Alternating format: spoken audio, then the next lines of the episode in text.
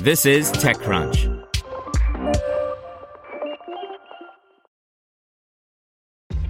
This episode is brought to you by ShipStation. You know, some things take a lot of work, like sending little robots to far off distant planets. And just as that's challenging, so too is running a successful e commerce business, especially when there's so much to do. So I want to introduce you all to ShipStation.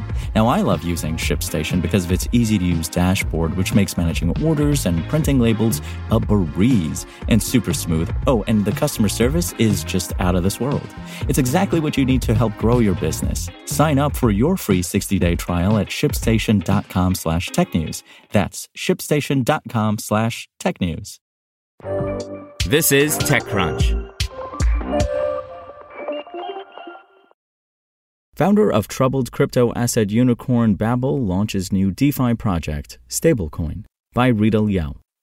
Flex Yang, the former CEO and founder of Babel Finance, is leading efforts to restructure the now embattled crypto asset unicorn while introducing a new decentralized project with hopes to avoid some of the flaws of his previous venture. In light of the downfall of centralized crypto services like FTX, Gemini, and Babel itself, Yang is touting Hope, which blends centralized finance, CeFi, decentralized finance, DeFi, and traditional finance, TradFi, to deliver the kind of transparency and security that come with DeFi but provide the easy access offered by CeFi.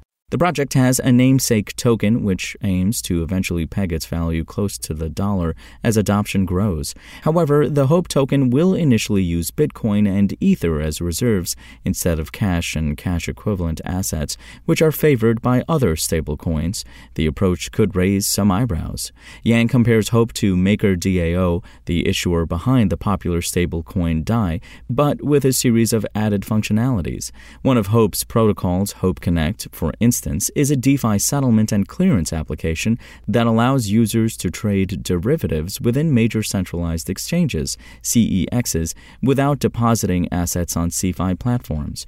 That means no CEX custody, no user credit risk, while bringing CEX trading experiences to DeFi. Users can access CEX liquidity in anonymous and decentralized ways, Yang told TechCrunch in an interview.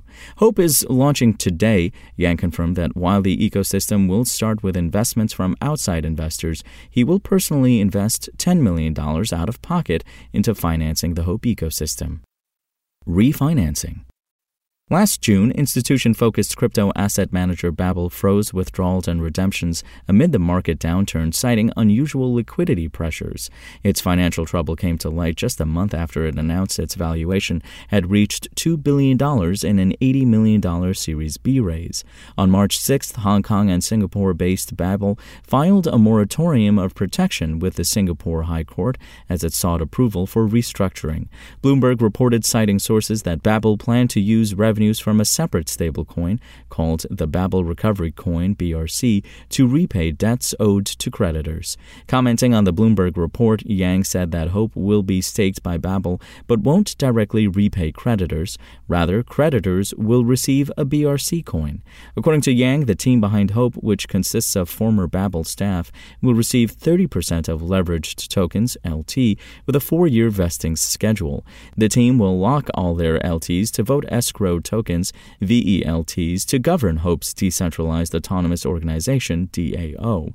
As a result, they will receive the DAO's revenue as part of their VELT's rights.